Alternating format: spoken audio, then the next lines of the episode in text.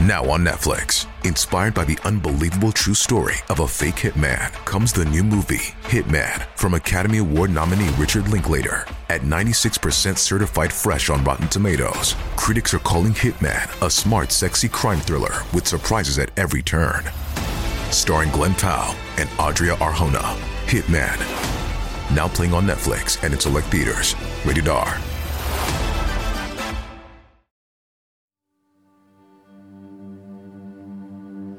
In ogni società, in ogni paese e in ogni epoca ci sono angoli bui che sfuggono allo sguardo.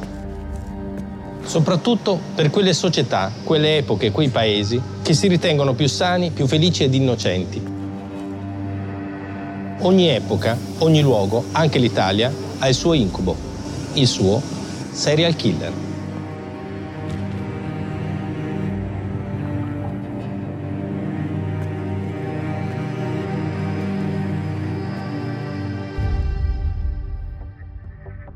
Sky Crime presenta Profondo Nero con Carlo Lucarelli. Storie di crimini italiani. Delitti che come un colpo di rasoio squarciano la pelle della società. Non resta che indagare, interrogare e ascoltare fino all'ultimo indizio. Episodio 11 i misteri di Alleghe.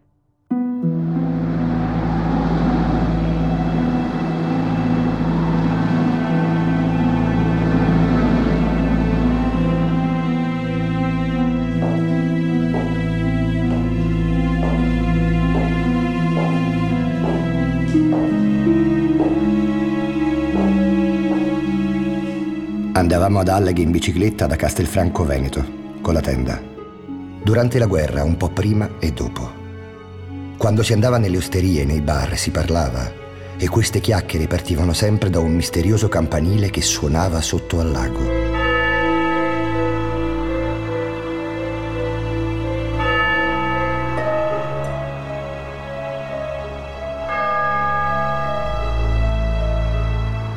La nostra storia inizia con un suono di campane, quelle del campanile di una chiesa quel suono insistente, forte, festoso anche a volte, ma che nel nostro caso suona inquietante come quello di una campana a morto.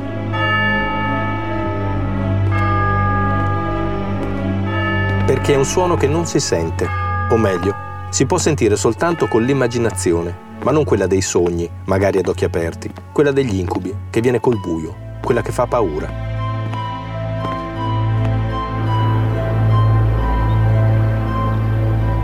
Perché quelle campane suonano sott'acqua, giù, sul fondo del lago di Alleghe, sulle cui rive sorge il paese omonimo, Alleghe, in provincia di Belluno.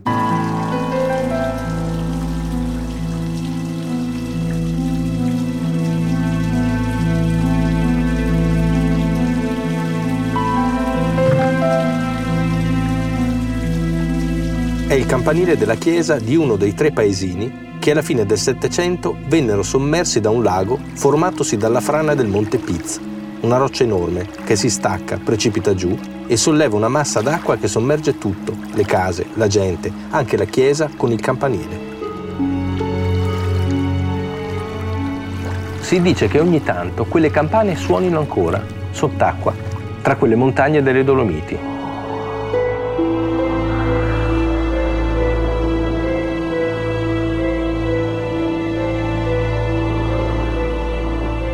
È una leggenda, naturalmente, e infatti si sentono soltanto con le orecchie della fantasia quelle campane. Però fanno paura, perché, dice la gente, quelli sono i morti che parlano, i morti di alleghe.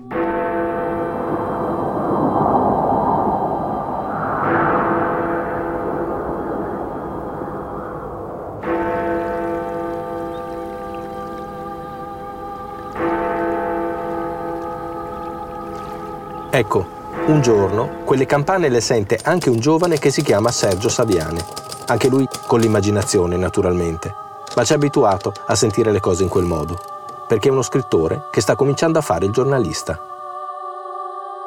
Sembrava una storia di fantasmi, però si capiva che c'era qualcosa sotto.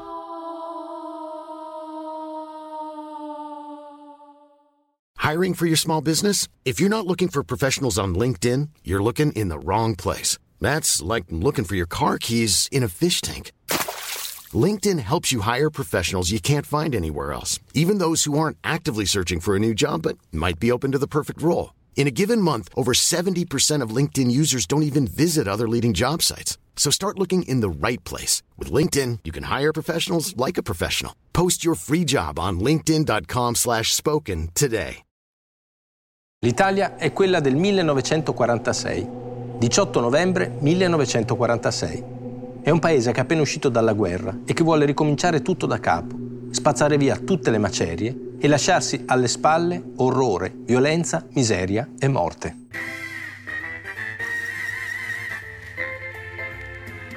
Anche lassù, anche tra le montagne di Alleghe, si cerca di dimenticare e andare avanti, divertirsi, ascoltare la radio e i dischi, ballare. Al circolo Enal, Ente Nazionale Assistenza a Lavoratori, il dopolavoro insomma, si balla Amigos Vamos a Bailar di Alberto Rabagliati e Com'è bello far l'amore quando è sera di Claudio Villa.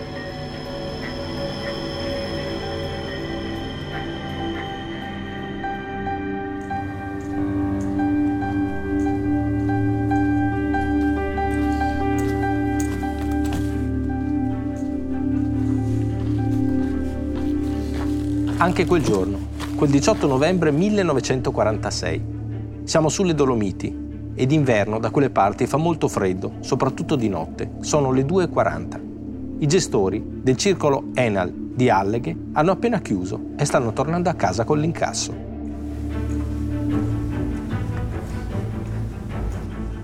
Luigi, Gigio, un po' più indietro, perché si è fermato a urinare in un Vespasiano sua moglie Luigia, detta la balena, un po' più avanti, perché nonostante il soprannome cammina spedita per quella stradina del centro di Alleghe, un vicolo, il vicolo Lavoi.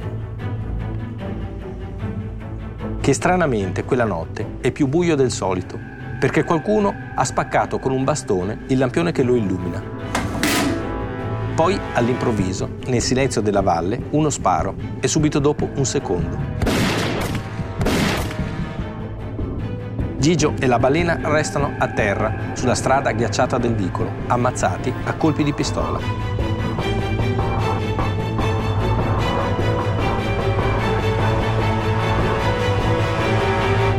Ecco, le campane che suonano sotto il lago, quella volta, sono la loro voce, la voce dei morti.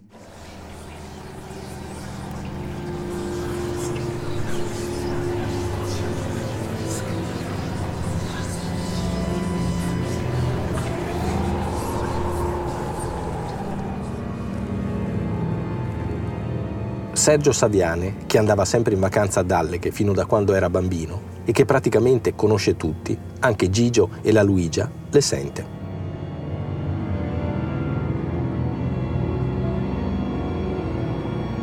E pensa che in quei due omicidi, che vengono subito archiviati come una rapina, dal momento che dalla borsa della Luigia mancano 100.000 lire, c'è qualcosa di strano.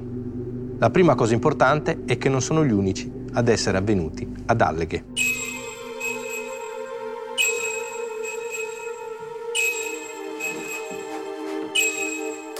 La seconda, altrettanto importante, forse anche di più, è che per quanto misteriosi, inquietanti e irrisolti, di tutti quei morti in paese non si parla, se non in quelle chiacchiere da bar mascherate da leggende, le campane che suonano sotto le acque profonde del lago di Alleghe.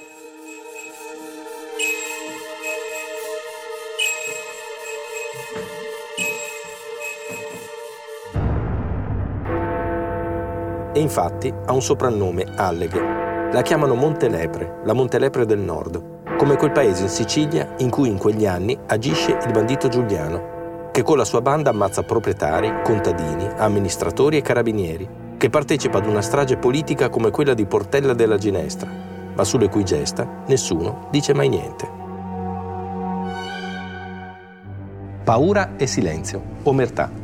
A Montelepre, laggiù in Sicilia, come anche sembra ad Alleghe, lassù tra le montagne del nord. Sembrava che covassero un segreto come fosse il loro. Ne erano quasi gelosi. È questo che mi colpiva, più di ogni altra cosa.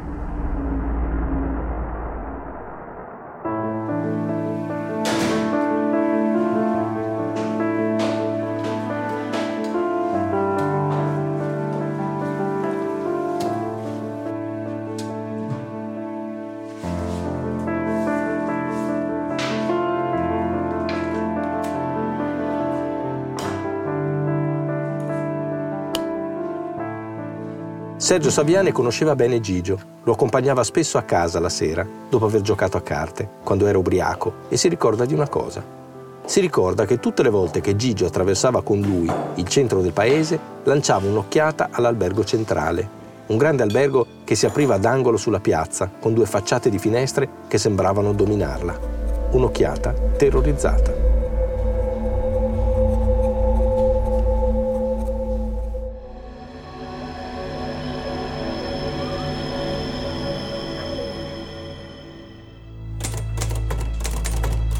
Lui diceva, questi hanno la coscienza sporca.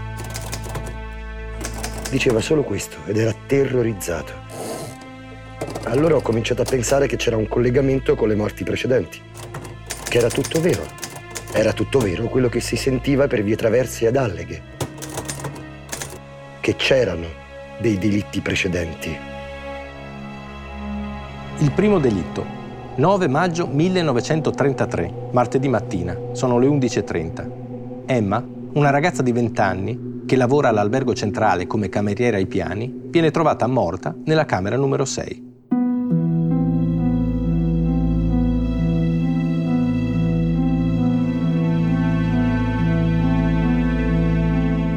È stesa sul pavimento, la gola tagliata da un rasoio che si trova su un comodino lì accanto e la bocca sporca di tintura di iodio. Infatti c'è una boccetta di tintura su una mensola.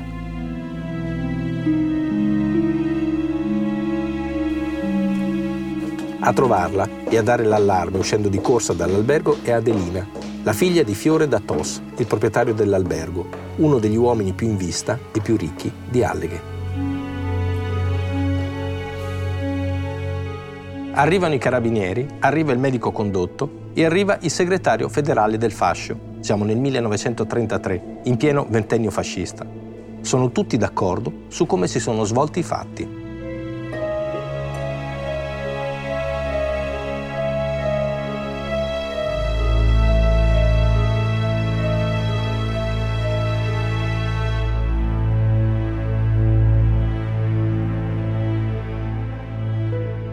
Emma si è suicidata. Ha bevuto la tintura di iodio, che brucia e fa male. Non ce l'ha fatta resistere e si è tagliata la gola con il rasoio.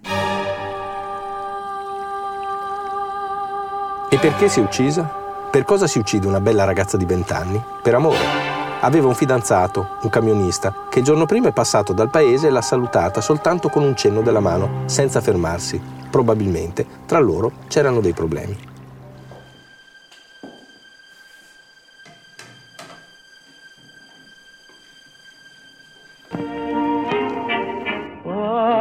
Pene d'amore. Ne cantano tutte le canzoni alla radio, anche negli anni 30. Siamo ancora lontani dalla guerra, per cui anche la musica americana è di moda. Night and Day di Cole Porter. Ti penso notte e giorno. Oppure Parlami d'amore Mariù, con la voce sognante di Vittorio De Sica, tanto per restare a casa nostra. Un amore sospirato, sognato, che quando va male è un disastro.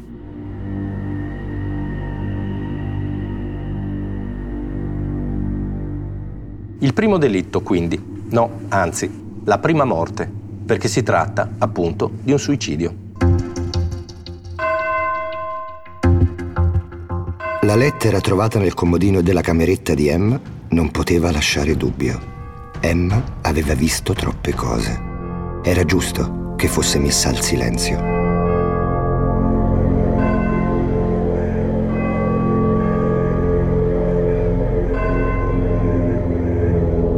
Il secondo delitto, 4 dicembre 1933, qualche mese dopo, 8 di mattina.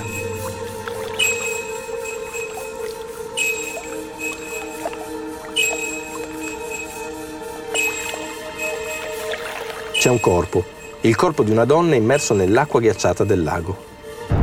Lo scoprono due bambini che sono andati a pattinare. Vedono i capelli che spuntano sotto il pelo dell'acqua, tra due barche. Uno dei bambini crede che sia un coniglio, poi guardano meglio e corrono spaventati a dare l'allarme.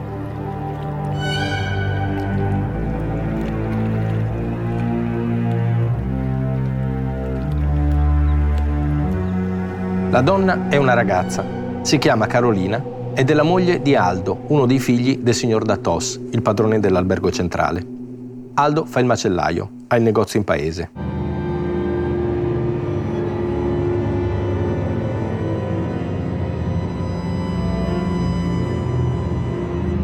Che cosa è successo? Perché Carolina si trova lì, sotto il pelo dell'acqua ghiacciata del lago?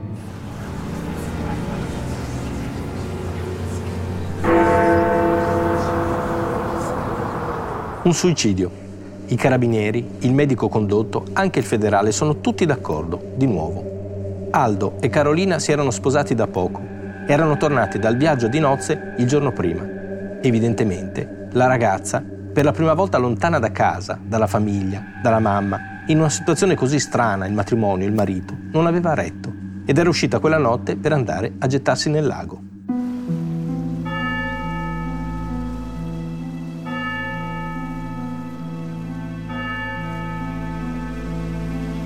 O magari lo aveva fatto addirittura inconsciamente, perché soffre di sonnambulismo. È uscita in preda a un incubo ed è finita come è finita.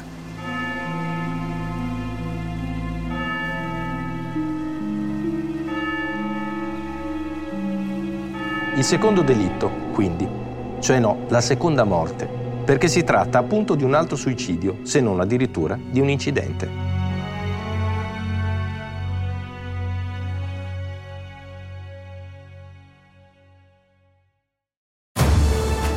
Sette, 8 e 9 giugno 2024. Solo da ogni euro. Un weekend che è già una finale. Sconto del 24% su TV, audio, informatica ed elettrodomestici. Ogni euro. Spesa minima 299 euro, solo con un Euro Club. Esclusioni in negozi online.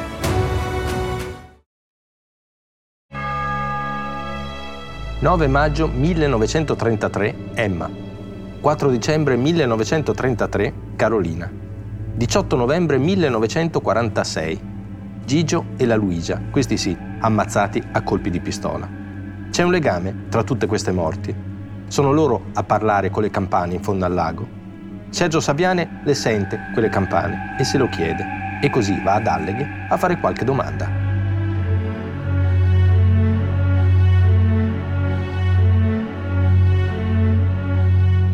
Il clima ad Alleghe era di grande terrore,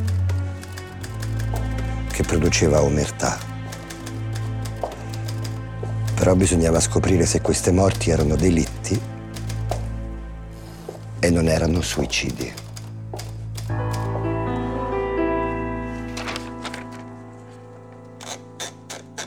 L'articolo esce nel 1952 su Il lavoro illustrato.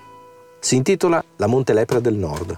Comincia con La mattina del 18 novembre 1946 Alleghe restò senza pane, perché oltre a gestire il circolo, Gigio e la Luigia erano i fornai del paese. E va avanti raccontando quelle morti e molti dei dubbi che ci stanno attorno.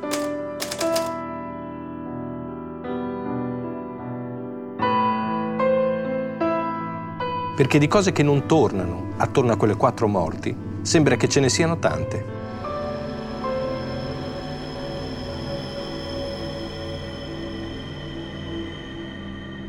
Tutti mi suggerivano di non scrivere nulla di quelle morti inesistenti e di non rispolverare fatti che avrebbero turbato la gente onesta di Alleghe, che era stanca di sentir parlare di morti.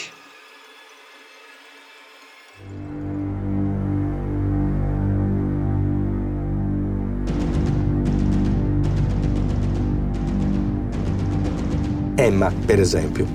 La boccetta della tintura di iodio sta su uno scaffale, chiusa col tappo, e il rasoio su un comodino, chiuso anche lui. Quindi che fa quella mattina? Beve la tintura, chiude la boccetta e la rimette a posto. E poi, siccome non sopporta il dolore, si taglia la gola con un rasoio e va a mettere a posto anche quello.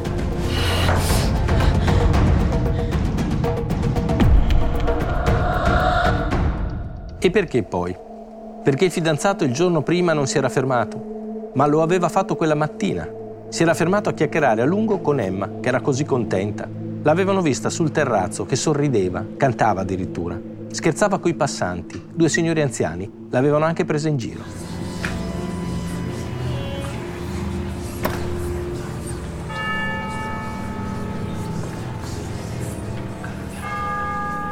E Carolina? Depressa e sonnambula, può essere però va a gettarsi in un lago ghiacciato, proprio nell'unico buco che è stato rotto apposta per poterci tenere le barche.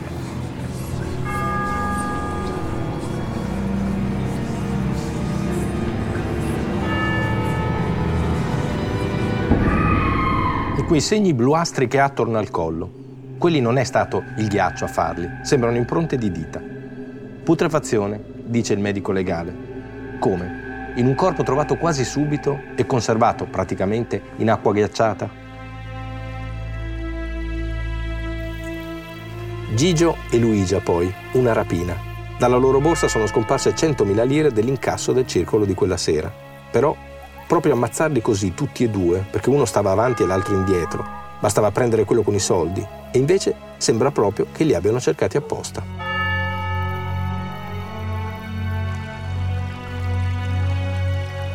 Dubbi, punti oscuri, cose che non tornano. Mica prove o certezze ci mancherebbe. Ma il compito di un giornalista bravo, anche se giovane, come Sergio Saviane, è proprio quello di sollevare dei dubbi.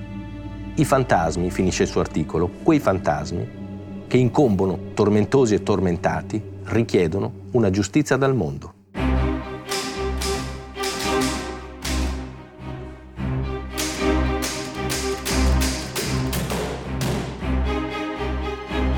Ed è allora che succede una cosa, una cosa strana. Nel suo articolo Saviane non ha fatto nomi, ha solo raccontato una storia misteriosa, ma viene immediatamente querelato dalla famiglia Datos che possiede l'albergo. Si ritrova sotto processo per diffamazione a mezzo stampa, in un dibattimento in cui molte delle persone che ha chiamato a testimoniare perché raccontino quello che gli hanno detto o non si presentano o quando si presentano raccontano qualcosa di diverso e alcune di queste sembrano anche spaventate.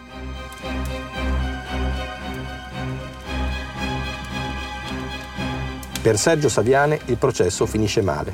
Otto mesi di carcere per diffamazione a mezzo stampa. È un guaio per un giovane giornalista, che però non si lascia intimidire e continuerà la sua carriera di autore di inchieste e di libri, sempre molto critici con gli aspetti oscuri della società e del potere. Uno lo scriverà anche su questa vicenda, I misteri di Alleghe, molto più avanti.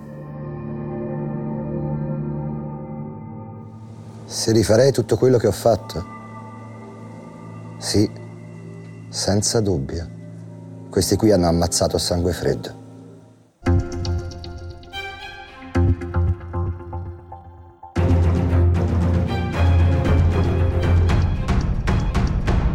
E sulla nostra storia, per il momento, cala il silenzio.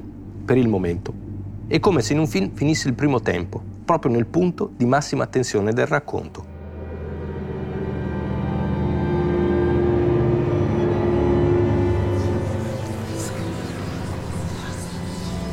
E questa storia in effetti sembra davvero un film, con l'atmosfera giusta, un paese arroccato sulle montagne, bellissimo, ma in quegli anni sicuramente molto isolato. E poi il lago, le campane, i fantasmi.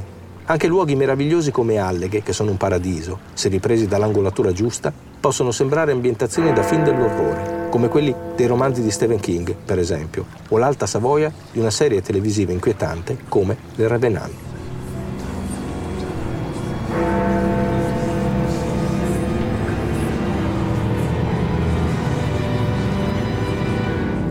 Anche il periodo in cui si dipane è suggestivo.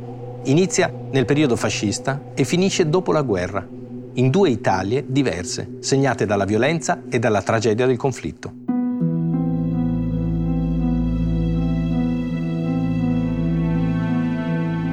E anche i personaggi sono quelli giusti. Le giovani ragazze uccise, Gigio e la balena, la famiglia da Tos, ricca e potente, soprattutto il suo patriarca, il vecchio Fiore, che dicevano sedesse con il suo bastone davanti alle due vetrate, da dove si poteva vedere e dominare tutto il paese. In paese si diceva che Fiore aveva sposato Elvira Riva soltanto per impadronirsi dei suoi beni, ma che non era mai stato realmente innamorato della moglie, che aveva avuto qualche anno prima del matrimonio un figlio con un altro uomo. Un figlio in seguito affidata ad un'amica di Venezia con l'incarico di farlo crescere a sue spese.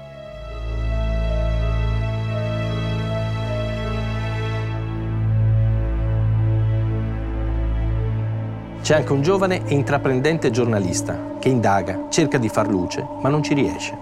Ecco perché ci interessa raccontare qui la storia dei misteri di Alleghe, perché è una delle volte in cui il confronto tra realtà e fantasia è così preciso, così perfetto, non la prima volta naturalmente, e anche una delle meno conosciute, ma una delle più perfette. Fine primo tempo, allora.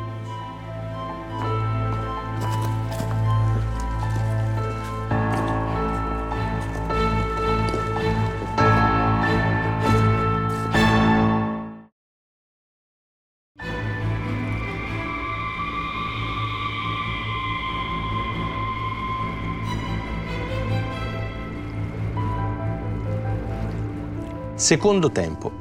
Adesso arriva un altro personaggio da film, uno di quelli che ogni scrittore di noir avrebbe voluto inventare. Perché ha tutte le caratteristiche che servono ad una storia del genere e le mette in pratica, lo abbiamo detto, quasi come gliele avesse scritte qualcuno. E invece è un uomo vero. Arrivò Cesca, un giovane alto, ben piantato, occhi vivi e intelligenti, un po' nervoso. Mi salutò. Dopo una mezz'ora gli dissi di venire con me. Avremmo mangiato insieme.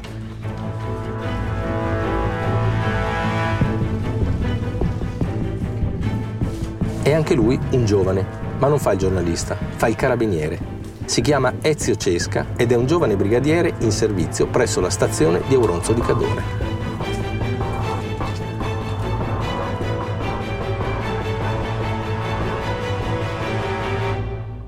Siamo nel 1956. L'Italia è entrata definitivamente nel suo boom economico e i due partiti maggiori sono ancora la Democrazia Cristiana e il Partito Comunista.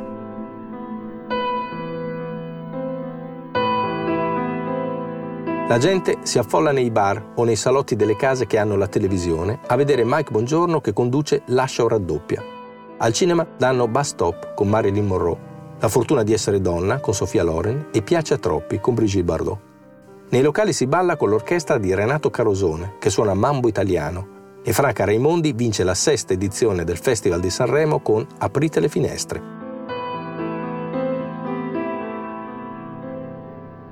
Ecco, è in quell'Italia così che un giovane brigadiere dei carabinieri di stanza in un paesino sulle Dolomiti si mette a chiacchierare un giorno con i tifosi della squadra di calcio locale e viene a sapere che presto Lauronzo dovrà incontrare la Montelepre. Come la Montelepre? In che senso? Viene una squadra dalla Sicilia fino lassù per un torneo locale? Ma no, la Montelepre sì, ma la Montelepre del nord, la Montelepre del nord, cioè l'Alleghe.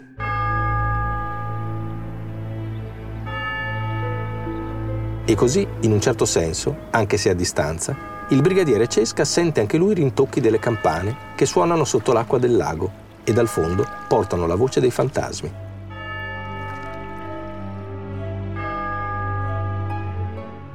Perché si incuriosisce il brigadiere. Legge anche l'articolo di Saviane e quando viene trasferito in un altro paese più vicino ad Alleghe, che diventa quindi di sua competenza, va a parlare con il suo superiore, il maresciallo Uda, che è un personaggio da romanzo anche lui. E invece di cacciarlo dall'ufficio e sbatterlo a pattugliare le strade, lo autorizza ad indagare, di più, a condurre un'inchiesta ad ampio raggio e sotto copertura. I nomi si aggiungevano ai nomi, le testimonianze non sempre coincidevano. Chi parlava aveva paura.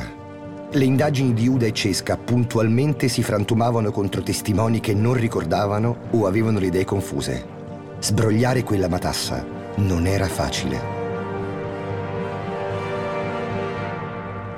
Sembra davvero un film. Il brigadiere Cesca studia bene il caso e fa un elenco di tutte le persone che potrebbero sapere qualcosa. Poi va in paese fingendosi un operaio in cerca di lavoro e stringe amicizia con una di quelle persone, come si fa nei paesi, tipo Alleghe, appunto, al bar, due chiacchiere, un bicchiere offerto e poi un altro ancora. Il brigadiere Cesca raccoglie così tante informazioni e viene a sapere che c'è una signora anziana che potrebbe sapere qualcosa. Ma tiene la bocca chiusa e con gli sconosciuti, per quanto simpatici come quell'operaio che viene da fuori e offre da bere a tutti, di certe cose non ci parla. E allora cosa fa il brigadiere? Che davvero è un personaggio da film e da romanzo. Uno di quegli investigatori così bravi e così tenaci che non si fermano davanti a niente pur di arrivare alla verità a qualunque costo. Cosa fa il brigadiere? Diventa amico della nipote della signora. Ci si fidanza anche, in casa, con promessa di matrimonio. E grazie alla confidenza ottenuta, visto che è un bravo toso, La signora gli racconta che sì, ha visto qualcosa la notte in cui Gigio e la Luigia sono stati ammazzati. No, non qualcosa, qualcuno. Quel 18 novembre 1946, dopo aver sentito gli spari, ha visto una persona fuggire dal vicolo Lavoi, nonostante il buio e l'ora tarda. E l'ha riconosciuta. È un tipo un po' losco che in paese chiamano Beppin Boa.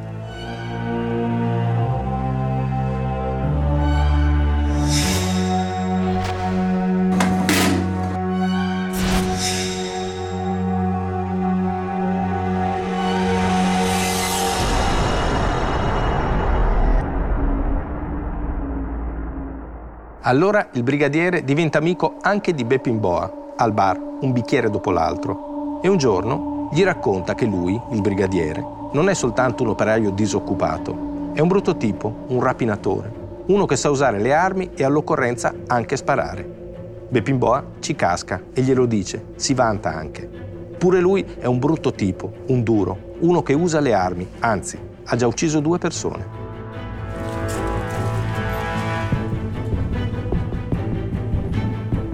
Il giorno dopo Beppin Boa viene convocato in caserma con una scusa. Arriva e trova il maresciallo Uda e anche il suo compagno di bevute, che però è vestito in modo diverso da come lo aveva sempre visto al bar a bere.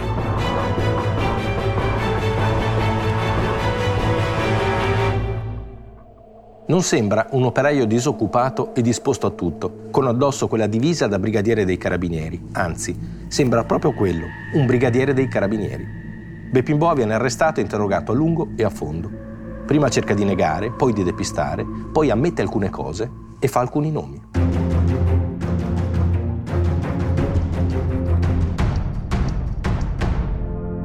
E nei giorni successivi anche l'agente di Alleghe, che lo vede arrivare con una camionetta piena di carabinieri, in divisa, a far scattare le manette ai polsi di un po' di gente, si convince che in effetti il brigadiere Cesca non era quello che sembrava. Anche la signora e la nipote fidanzata lo scoprono, naturalmente, ma si erano chiariti prima. In manette ci finisce soprattutto quello che resta della famiglia Datos. Fiore, il patriarca, è morto già da tempo. Vengono arrestati Aldo e Pietro, il marito di Adelina, e dopo qualche giorno anche lei. E così inizia il processo ai delitti di Alleghe, che occupa le prime pagine dei giornali e dei settimanali di tutta Italia.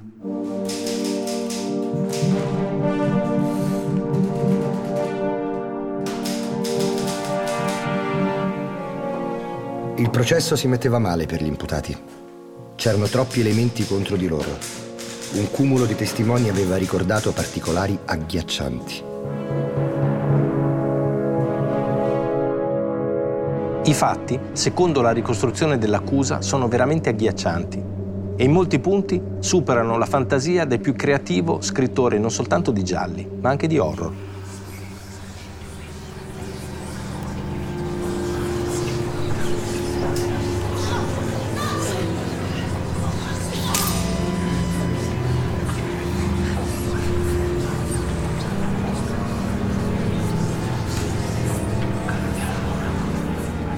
Primo delitto, quello di Emma, che sarebbe stata uccisa da Adelina, la figlia di Fiore da Tos, quella che dà l'allarme dopo averla ritrovata morta in camera.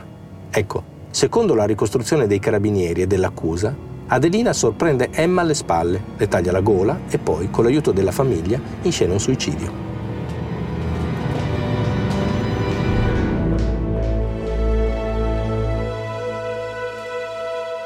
Perché la uccide? Per gelosia, confessa la stessa Adelina perché sapeva qualcosa sulla famiglia, pensano invece i carabinieri, qualcosa che stava scrivendo in una lettera che aveva appena iniziato, una lettera al fidanzato, in cui parlava di un misterioso arrivo all'albergo, accaduto qualche giorno prima della sua morte.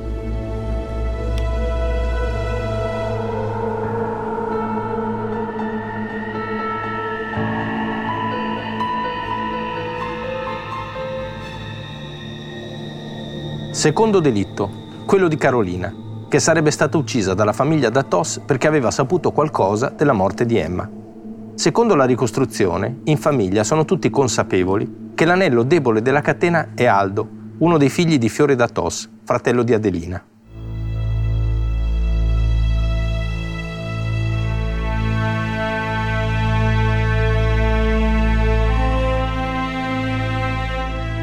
Aldo è uno che parla e beve un po' troppo. Un tipo molto semplice, che è rimasto molto scosso da quello che è successo alla giovane cameriera. Per calmarlo un po', per sistemarlo anche emotivamente, viene deciso di farlo sposare. E così gli trovano una brava fidanzata, Carolina, una giovane ragazza di un paese vicino che all'inizio non è convinta, ma poi si lascia persuadere a sposare quel giovane che in effetti è un buon partito. Le famiglie combinano il matrimonio e gli sposi vanno in viaggio di nozze a Roma e a Venezia. Va tutto così bene che Aldo si calma, infatti, e sentendosi più tranquillo e così in sintonia con Carolina, le racconta che sua sorella ha ucciso Emma.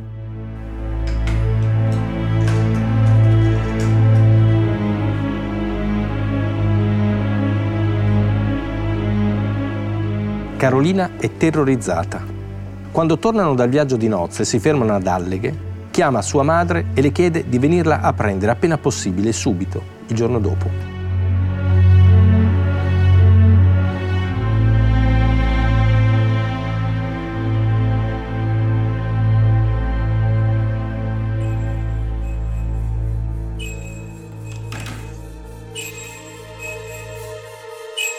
Intanto deve trascorrere la notte nell'albergo da sola con Aldo e la sua nuova famiglia. Da sola in casa di quelli che ritiene un gruppo di assassini, lassù, sulle montagne, il lago, le campane, la voce dei morti. Carolina fa finta di niente, ma ad un certo punto, durante la cena, glielo dicono. Guarda che lo sappiamo che Aldo ti ha raccontato tutto, ma stai tranquilla, non c'è problema. Vai su a dormire, non è successo niente. E così Carolina sale in camera sua, da sola, di notte, la porta chiusa, va bene, la candela accesa, ma ha paura. Fuori c'è quella famiglia che ritiene abbia ucciso Emma.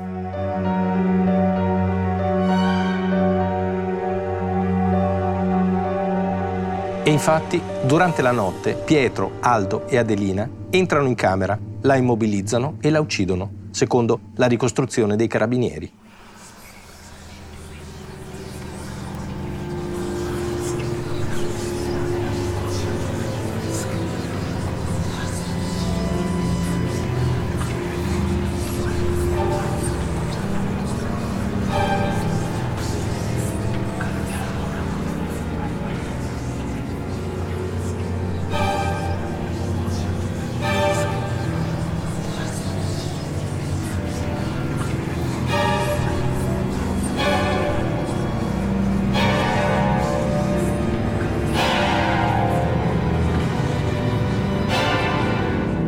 Terzo delitto, Gigio e la Luigia.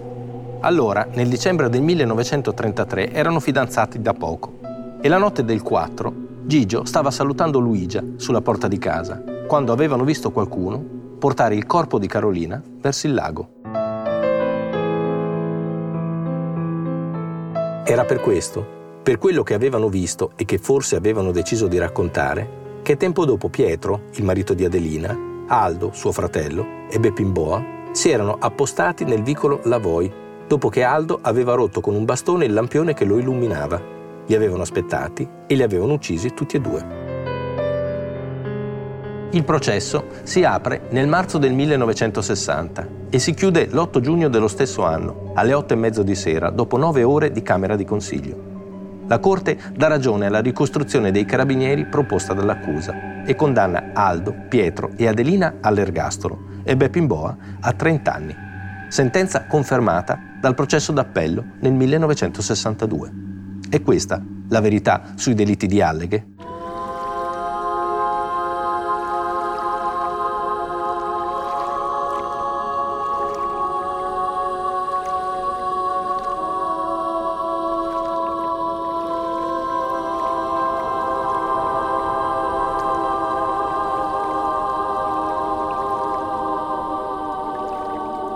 C'è chi dice di no, come per esempio il giornalista e scrittore Pietro Ruo nel suo I segreti del lago, in cui cerca di mettere in luce tutte le contraddizioni che ritiene ci siano nel processo.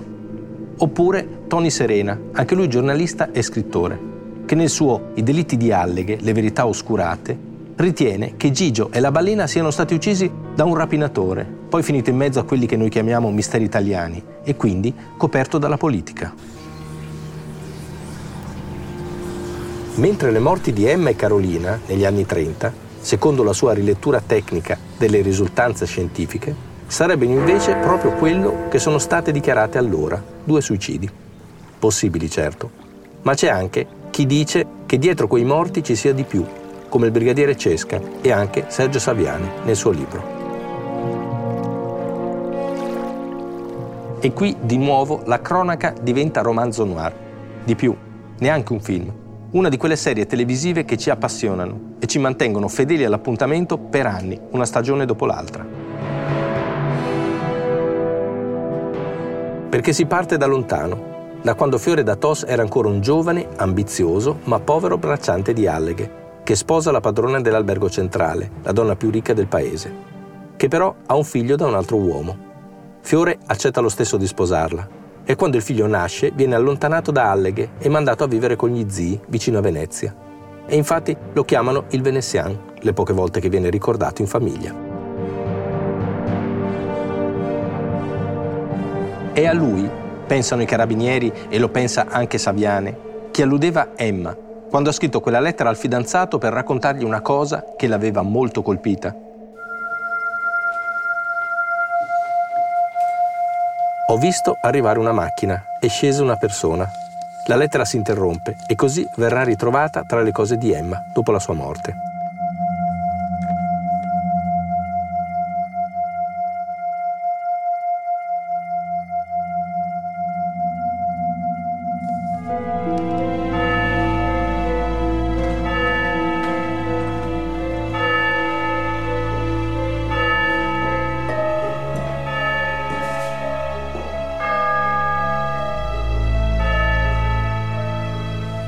Cosa voleva dire?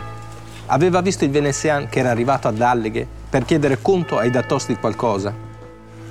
E il venezian, come pensano i carabinieri, era stato levato dalle spese, come si diceva in famiglia quando qualcuno non era più un problema?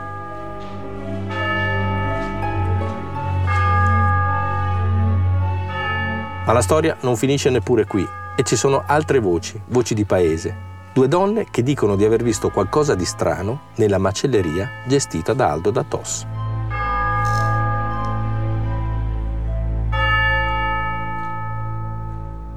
Qui però ci dobbiamo fermare, perché stiamo davvero entrando nel romanzo horror. E invece non dobbiamo dimenticarci che per quanto ricca di particolari da sceneggiatore, che la rendono così interessante per noi, questa storia è comunque un caso di cronaca con una sentenza definitiva, tre ergastoli e 30 anni, quattro colpevoli, Aldo, Pietro, Adelina e Beppimboa, e due moventi, la gelosia e la necessità di mantenere il segreto.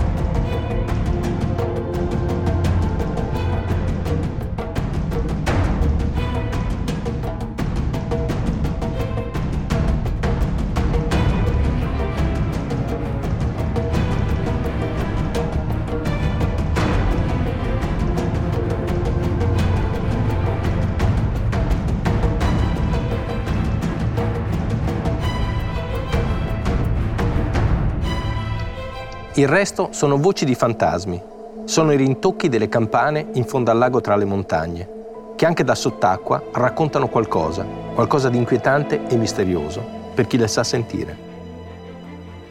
Ho avuto sempre ad Alleghe, prima e dopo gli arresti degli albergatori, solo cordialità e ospitalità. Ma io cercavo lo stesso di non tornare. Mi pareva di capire che la mia presenza risvegliava in tutti soltanto odiosi ricordi. Un vecchio amico del posto mi disse era meglio se non facevi niente quella volta. Adesso non si finisce più con questa storia dei diritti e del centrale. Non gli risposi, anche se ero stato colpito dalle sue parole. Gli misi una mano sulla spalla e ordinai da bere.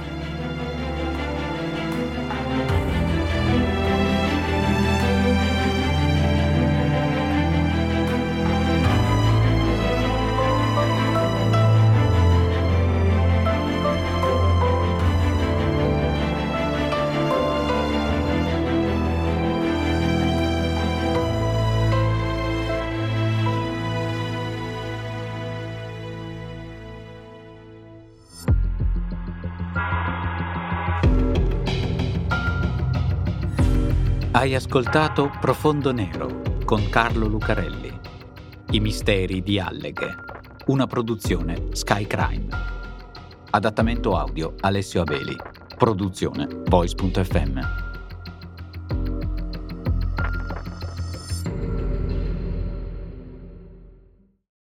E ora un consiglio dal Voice Network.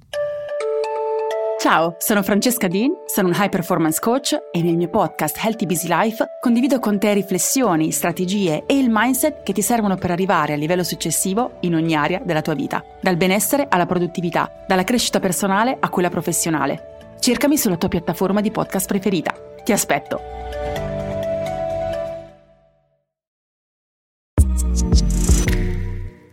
Segui i podcast di Voice sulla tua app di podcast preferita. E se sei un utente Prime, ascoltalo senza pubblicità su Amazon Music.